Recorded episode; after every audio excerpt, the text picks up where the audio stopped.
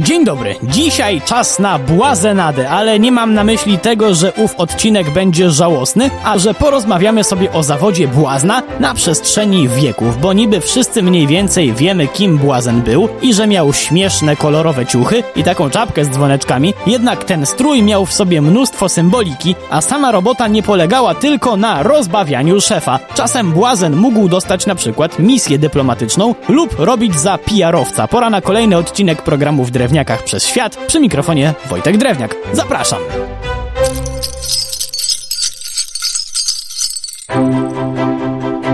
Zacznijmy sobie od tego, kto mógł błaznem zostać. Teoretycznie każdy, nie trzeba było być z nie wiadomo jak ważnego rodu, co czyniło z błazna jeden z niewielu zawodów, który uprawniał do przebywania praktycznie codziennie przy królu bez odpowiednich referencji czy znajomości.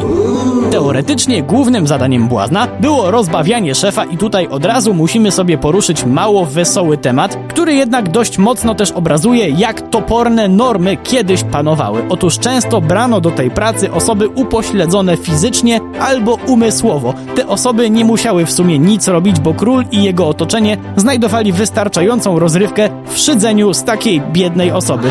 Dziś coś takiego aż nie mieści się w głowie i bardzo dobrze, że te czasy już minęły. Pomijając jednak takie przypadki, to błazen poza rozbawianiem króla sztuczkami typu żonglowanie, opowiadanie żartów i rzucanie ciętych ripost, miał często o wiele poważniejsze zadania. Zanim jednak do tego przejdziemy, to pozostańmy na moment przy kwestiach bardziej powierzchownych, a konkretnie przy ubiorze. Strój błazna, w przeciwieństwie do stroju klauna, nie miał po prostu wyglądać głupio. Nie, nie. Miał przypominać króla, ale w krzywym zwierciadle. I tak zamiast berła był cep czyli taka laska zakończona albo wizerunkiem samego błazna, albo lustrem. Czemu? Żeby błazen miał jakieś towarzystwo, bo często śmiechem, żartem, ale jednak mówił prawdę, a jak ktoś mówi prawdę, to często w konsekwencji bywa samotny.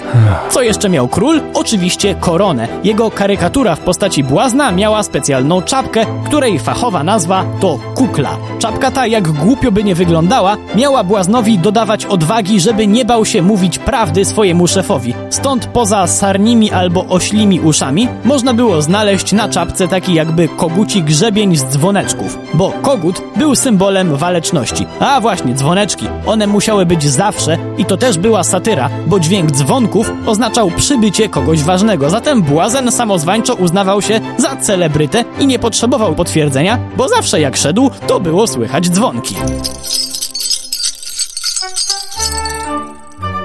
Kolejnym satyrycznym elementem był pas, który jakby miał sugerować, że błazen jest też rycerzem, jak zresztą się niedługo przekonamy i takie rzeczy miały miejsce. Ale jeszcze na moment zostańmy przy ubiorze. Bardzo często strój błazna na europejskich dworach był żółty. To też było podszyte satyrą, bo ten kolor nie kojarzył się dobrze. W sztuce żółty jest kolorem Judasza, a przecież błazen miał być satyrycznym odbiciem samego króla. Nie zawsze jednak błazen nosił ten kolor. U nas był był to czerwony, ale zamysł pozostał ten sam, bo był to kolor, w jaki król ubierał się tylko na specjalne okazje.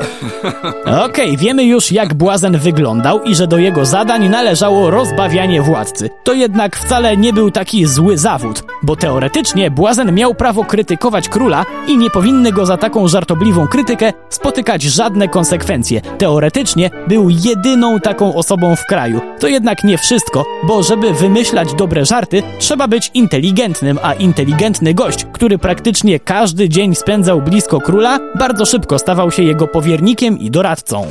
U nas takie sytuacje zaczęły mieć miejsce od czasów Jagiellonów, bo co prawda jako pierwszy u nas zatrudniał błazna już Kazimierz Wielki, ale to za Jagiellonów dwór przybrał ten charakter, jaki znamy dziś, czyli damy, kawalerowie, wystawne imprezy i intrygi w kuluarach. Błazen nie tylko służył władcy radą, kształtując w ten sposób politykę. Czasem pomagał królowi przekonać niezdecydowaną szlachtę do swoich pomysłów. Jak? W swoich satyrycznych występach na ucztach w żartobliwy sposób opowiadał o nowych pomysłach króla, ale robił to tak, żeby koniec końców zdali sobie sprawę, że są to pomysły całkiem spoko. Także Błazen był pierwowzorem spyca od PR-u.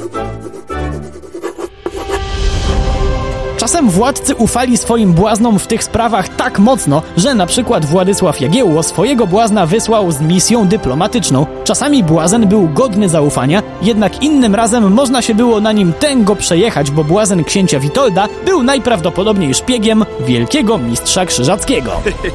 Zakładając jednak, że błazen był lojalny albo nie dał się złapać, to dało się na tym dorobić? Oczywiście, że tak. Przede wszystkim zdarzało się, że błazen mógł być też rycerzem, a to dobra fucha.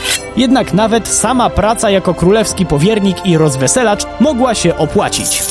Wspominany już dziś Jagiełło zapewnił swojemu błaznowi dożywotnią opiekę w jednym z zamków. Całkiem niezła emerytura. Czasem jednak można było jej nie dożyć, bo jednak żarty żartami, ale czasem władcy nie byli w nastroju i błaznowi zaglądała w oczy śmierć. Jak choćby błaznowi Sobieskiego, który nad jego tronem umieścił bardzo brzydkie wtedy słowo kiep. Albo błaznowi króla Francji Ludwika XII, kiedy za daleko posunął się z ripostą. Jednak zawsze pozostawała inteligencja. Pierwszy uniknął kary twierdząc, że kiep to skrót od król Jan Europy Pan, a Francuz co prawda został skazany na śmierć, ale dano mu wybór jak chce umrzeć i wybrał śmierć ze starości. Przy mikrofonie był Wojtek Drewniak. Do usłyszenia.